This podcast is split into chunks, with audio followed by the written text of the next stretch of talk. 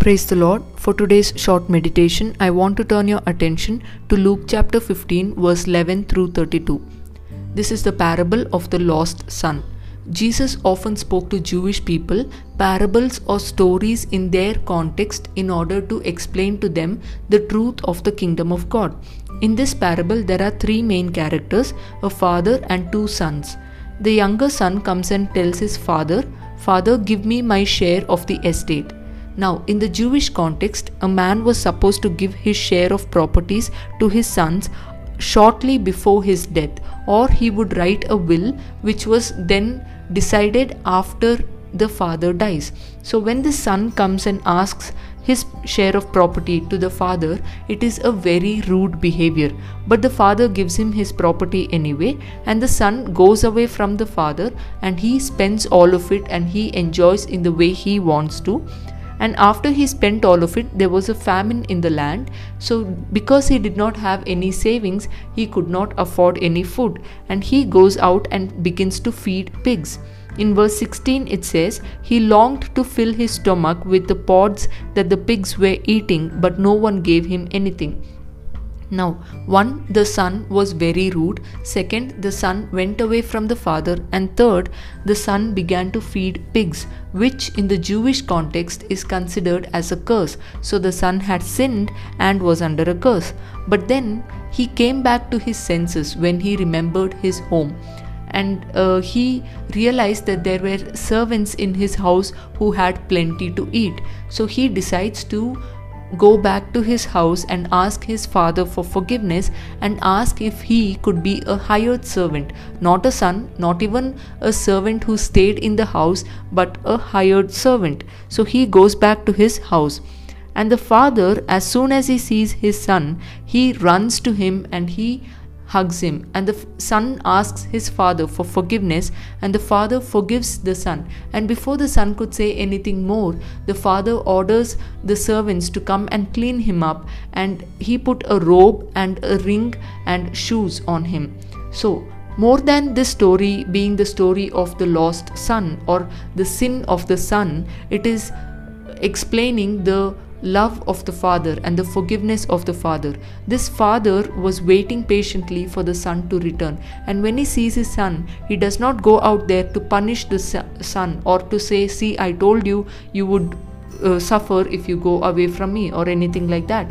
But he hugs the son and he accepts the son the way he is. But he does not leave the son in that disheveled state he accepts the son but he cleans him up. And after he cleans him up he gives a, he puts a robe on him which represents honor. He puts a ring which represents authority and he puts shoes which represents sonship. So he gives the gives this son the authority to become a son.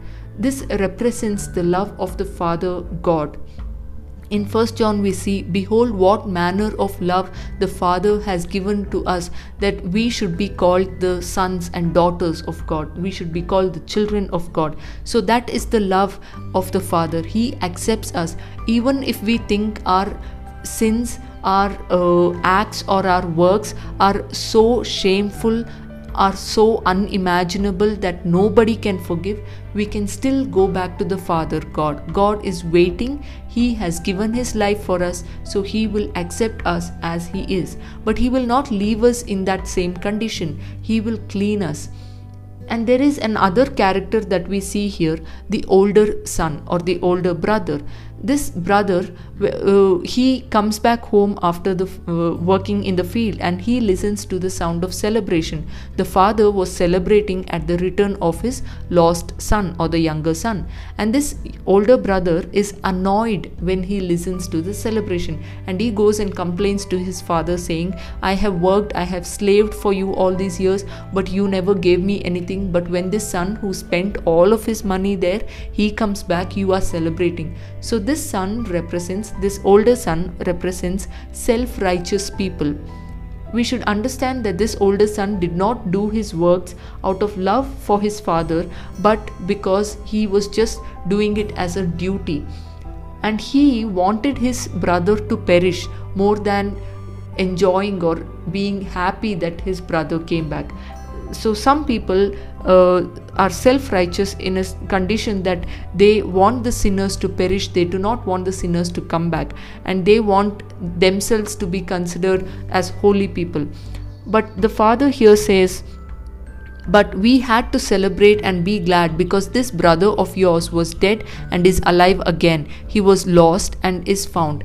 So we see a loving father here again. He ignores the self righteousness of the older son and he celebrates or enjoys because the sinner has returned. That is the love of our God the Father.